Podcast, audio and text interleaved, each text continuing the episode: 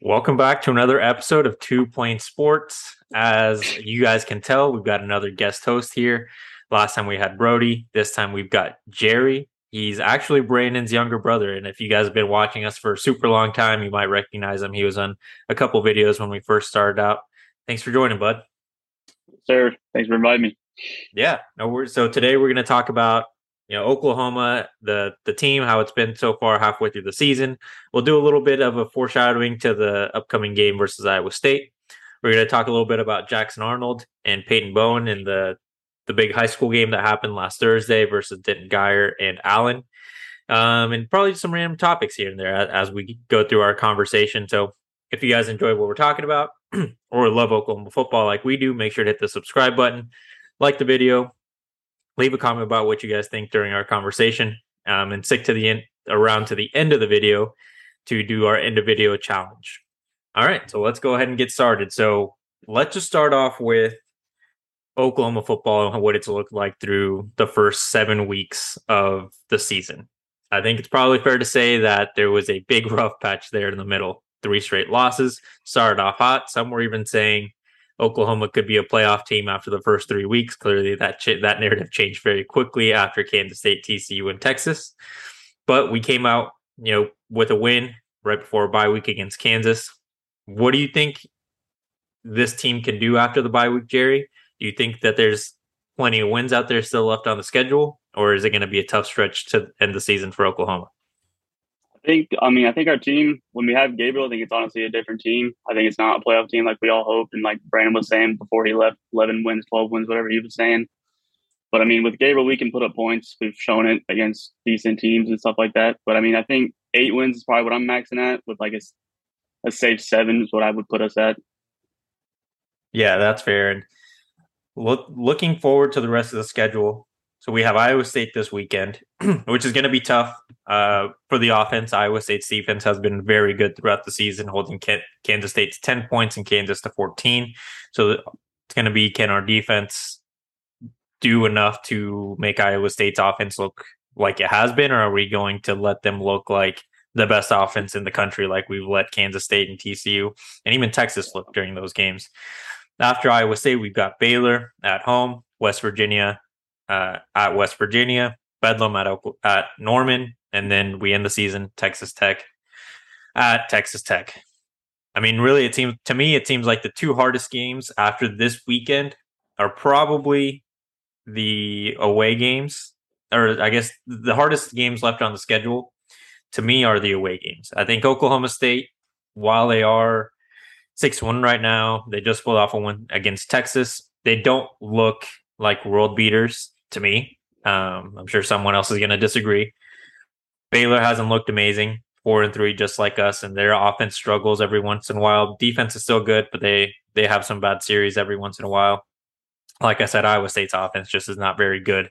So it's really going. to I think this weekend is going to depend more so on our defense than our offense. Obviously, our offense needs to do what they've done every single week, but if our defense makes who who's their quarterback right now? Is it Decker or are they are they trotting out Purdy? I honestly, honestly couldn't even tell. you. The only person I know is that Hutchinson guy that's been there for like twelve years. It feels like. Yeah, Xavier Hutchinson. I saw a stat that he was actually like one of the highest rated receivers according to PFF.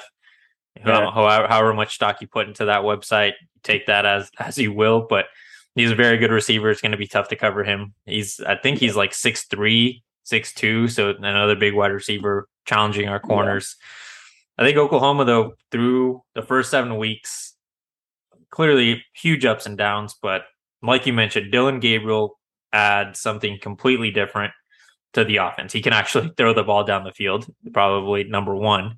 And it helps with the running game. I mean, we saw even against Texas when we couldn't run or pass the ball down the field with Davis Beville, the running game was fine. But when we last weekend against Kansas, Kansas's defense isn't amazing, but having that deep threat with or the threat to put the ball down the field with Dillon opens up those gaps for Eric Gray and Jovantae Barnes yeah. to actually make some plays on the ground. I mean, do you think Marcus Major has anything to say about the next couple of games? I feel I don't know how high you were on Jovantae before the season was uh, started. I was I was actually pretty high on Jovantae. I remember me and my boss at where I work at, we were doing over unders on players and stuff like that. He had Marcus being our late, uh, our the leading rusher this year, and I actually told him that Jovantae would take that role about right when he's doing right now, and that's kind of what he's doing. I think it's going to continue that way and just grow into a bigger Jovantae role and Eric Gray, obviously, because he's been having a great year. Yeah, it's tough to. It's going to be tough to, pretty much impossible for Jovantae to take over Eric Gray's position. Yeah. I mean, you know, knock on wood. Hopefully, there's no injury for him, but yeah, this offense is going to be rolling again. The defense has to step up.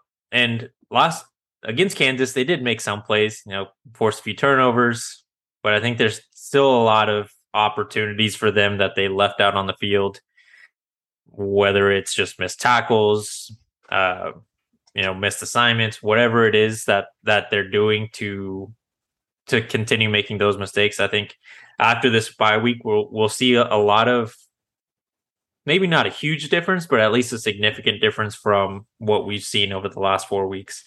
Something that we actually talked about before we started recording was Venables as an assistant after a bye week or after rest his record. Historically, it's been pretty good. So throughout his 23 years uh, as an assistant, he's 27 and four after a bye week or rest. That includes playoffs and bowl games. The you know the rest that he gets for his teams between end of the season and whatever uh, bowl game he's playing. So I think even though we don't know what he's going to do as a head coach, probably fair that he's probably taken some of those, I guess, characteristics of those past teams he's been on and applied them as a head coach, taught his uh, assistants how to prepare, going through a whole schedule. We saw that the team was actually doing some um, community service in Norman, I believe. So yeah. he's definitely keeping at least the players engaged with the purpose of the team, the care, the culture that he's building there. I expect Oklahoma to win, but I don't think it's going to be a pretty win. Yeah, I think I'm the same. It's it's interesting because Iowa State is also on a, was also on a bye, so they're both going to have equal preparation. So it's going to be interesting. But I do think OU wins this one. I think if we can just hold them to around 30, I think our defense has been the, not consistent at all. So I'm just hoping under 30. I think we can put up over 30. I think we can sneak out with the win. Yeah, definitely. And again, like you said, it's going to be if we can score enough points, right?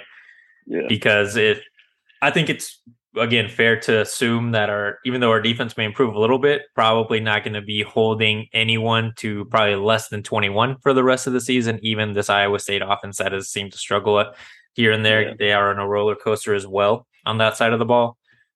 I mean, we'll see. Um, I know. I think it was against who was Iowa State's last game? Was it Texas? Texas. Yeah, they Texas. they went out and their quarterback was. Let me double check because I'm pretty sure it wasn't Chuba during. Yeah, it was Hunter Decker, but Chuba mm-hmm. has played throughout the year. I don't know which quarterback goes out there and which one's more dangerous because Chubba never looked amazing, but neither has yeah. Hunter Decker. Hunter Decker did play against us. I believe it was in not last year's game, but the year before, if I remember remember right. It's tough to remember yeah. some of these games, but yeah, we'll we'll see how the Iowa State game goes. We'll we'll preview it more later in the week. But throughout, let's go back to what we think about the Sooners through the first seven weeks. Who would you say is so far the team's MVP on each side of the ball? I think offense because of consistently and being healthy. I think we have to go with Eric Gray. Honestly, Mims has been nice, but Eric Gray I feel like been the most consistent, great game every game. And then defense, I guess I'd probably go um, Reggie started hot, but then consistently, I feel like what have you, one of the linebackers, probably Stutz. Yeah, it's tougher on the defense because they've had such bad performances. Yeah. And Eric Gray, yeah, I think Eric Gray is going to be my pick as well. I thought about saying Brayden Willis, and I think that's going to be a very popular answer um, in the comment section. But I think it's hard to not pick Eric Gray because of the season he's having. Um, he's up there in rushing yards, rushing yard average, scoring plenty of touchdowns. It's not like he's there's anything really lacking in his game so far.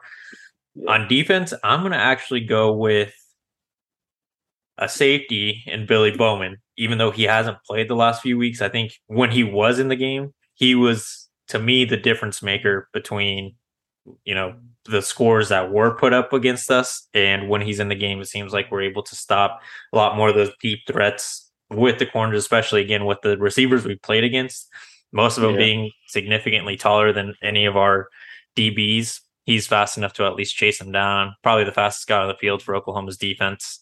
So that's yeah. what I'm going to go with.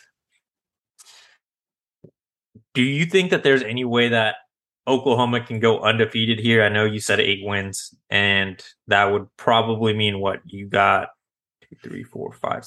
We've got one, five games left. So you think Oklahoma wins, loses one? Which one do you think is Oklahoma's loss? Honestly, Baylor for some weird reason. I just I don't I don't know what I'm not even know much about them, but I just not feeling good about the Baylor game. Yeah, Randa does a good job in game planning.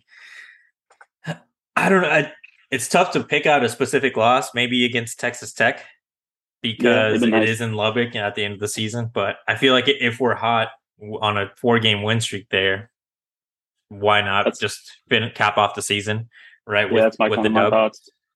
So I, I mean, and it's probably very biased. I'm, I'm sure some in the comment section are probably saying that we're sunshine pumpers, or I am for not being able to see a, a loss here. But when we started the season, I guess maybe Oklahoma State definitely a dangerous team here right now, but it's at in Norman. I think that's going to at least play a factor and benefiting Oklahoma. But before the season, like you said, Brandon thought, well, we're for sure 11 and 1 or 12 and 0.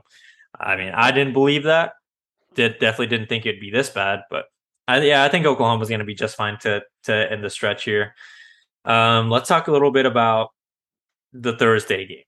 Jackson Arnold versus Michael Hawkins, five star commit to Oklahoma versus a very highly touted quarterback prospect in 2024 class of Michael Hawkins. And there's other players as well that Oklahoma was looking at there. What did you think about the game? What hmm. was the most impressive thing, I guess, to you?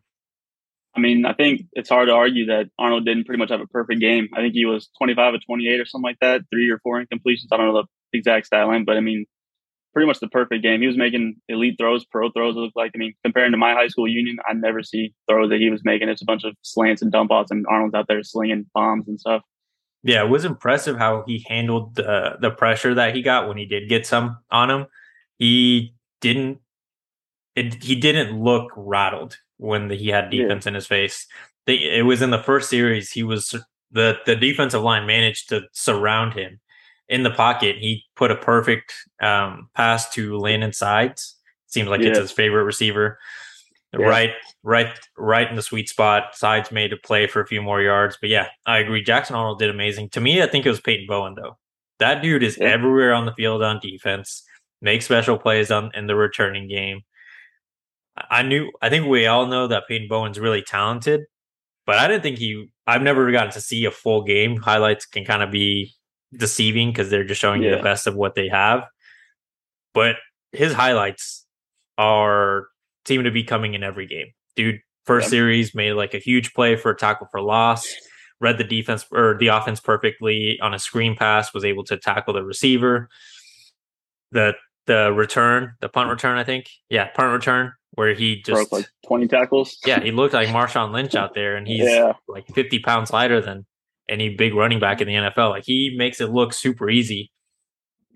Which and I think it's interesting that Lebby and Brandon Hall was there. It wasn't just Lebby to talk with Jackson Arnold and evaluate the offensive talent, but Brandon Hall, no matter what, is still going after both the Bowen brothers. And what Eli didn't show a lot of stats out, out there because Michael Hawkins was had a tough time getting the ball in the air and making any big plays that way, along with Ryan Yates. But they're not they're not going to stop recruiting both those safeties and Yates and Peyton, even though Yates did say last week he posted yeah, on social Twitter. media said his yeah said his commitment was cl- or his recruitment was closed. Clearly, the Oklahoma staff isn't going to take that. They're going to make sure that they're continuing that communication, and that's fair, right? When you need safety depth, and you have two players right there with your I guess, prize of the 23 class, you might as well continue to have that communication open with his teammates. Yeah. Do you think there's a chance that Peyton flips anytime soon? From, I mean, uh, from what you read or just from what you've seen?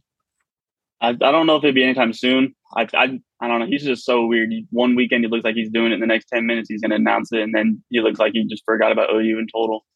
I still think we get him some reason. I got a weird feeling, but I don't think it's anytime soon yeah, the the girlfriend never loses. I think that's yeah. that's kind of what I've kind of come down to. As long as his girlfriend's yeah. going to Oklahoma, I think that's why Oklahoma should be the front runner. Obviously, A and M is still there, and he's still committed to Notre Dame. So it's not like in any way this is a foregone conclusion that he's going to be at Oklahoma or that he flips.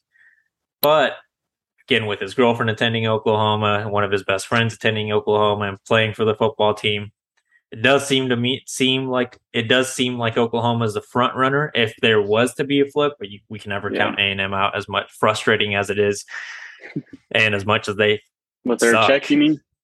Yeah, well, with their with their bagman going around, I mean, yeah. they have they they have a very bad season, and I don't see people freaking the hell out about how they're going to lose all their recruits. It's so, so weird.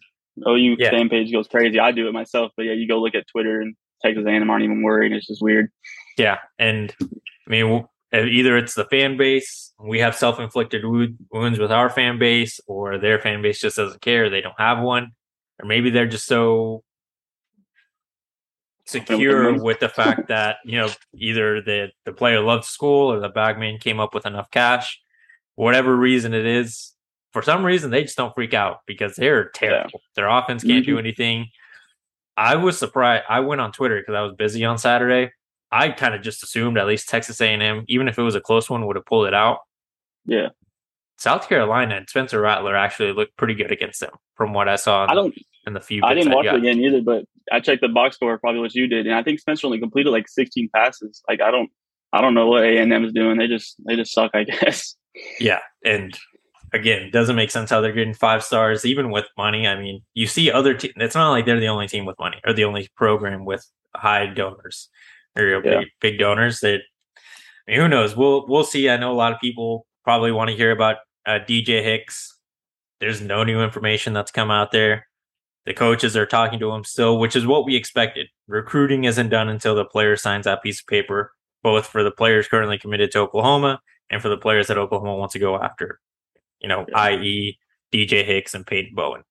You got you just got to keep that communication and hope that once there is maybe a little bit of doubt creeping in their heads, you're able to capitalize because you're continuing to build that relationship. But yeah, I mean, the this weekend was pretty good with with football, college football. I mean, we're recording on Sunday, so Sunday night football still going on. But the I think after this weekend, Oklahoma doesn't look as bad as they did with the, with that three game stretch because Texas lost against Oklahoma State. And Quinn Ewers, the the bits I saw of that game, he had some really good highs and some really bad lows, missing his yeah. missing receivers, didn't he? I'm pretty sure he threw a pick on the first play, first series of the game, and a pick on the last series of the game.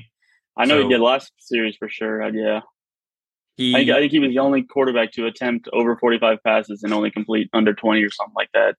Ever. Yeah, that's that's tough, and it apparently there's again rumors, so nothing nothing concrete here that uh, Jonte is. Oh yeah, kind of think creeping around with the idea of potentially looking around more for his commitment for his uh call it where he's going to play college ball. So we'll see what transpires with Texas and A and M, and if Oklahoma is able to to get back into any of these recruitment conversations for some of the players we were targeting in both of those classes. I think it may, it's really mainly with A and M's class that Oklahoma is probably going to try to grab grab a couple of uh, players from. But yeah, I mean we're finally football is back for Oklahoma. It was a nice bye week, but not a not a big fan. Kind of wish we could just play the 12 weeks out, but oh, we the players need the rest. The coaches need the rest. Probably good for the players. yeah, I'm, I'm pumped that we we get to play again this weekend. But again, like you mentioned, with Iowa State also being on a bye week, I think both teams with fresh legs is going to be a much different game than if we were playing against them. You know, if they weren't on a bye week, so it's going to be. I think it's going to be a good game. Again, will the defense be able to make them look how they have looked, or maybe just a little bit better than how they have looked. I just don't want yeah. them to make Decker look like a Heisman finalist because yeah, I just want to see a consistent game out of the defense. We have flashes like three drives, we look great, and then it's just wide open touchdowns or something like that. I don't know. Yeah, just want some consistency. Weird. A very very bad consistency, but I mean, short video today. Not not too much to talk about. Not a lot of information is coming out. We just wanted to get back on. Uh, you know, talk Oklahoma football. Like I said, we'll do a game preview later in the week. Um, that go a little bit deeper into Iowa State's team. Uh, I'm sure there'll be some injury updates. We all expect Billy Bowman to uh, hopefully be back during this game, but I know there, you know, with injuries there can always be complications or timelines aren't always concrete. So uh, we'll be back on probably Wednesday's video with some of those updates. Uh, talk more in depth, like I said, about the game and uh, probably some recruitment talk later on because recruiting never stops. So uh, in the video challenge for this week, let's just tell us what your favorite game was of college football.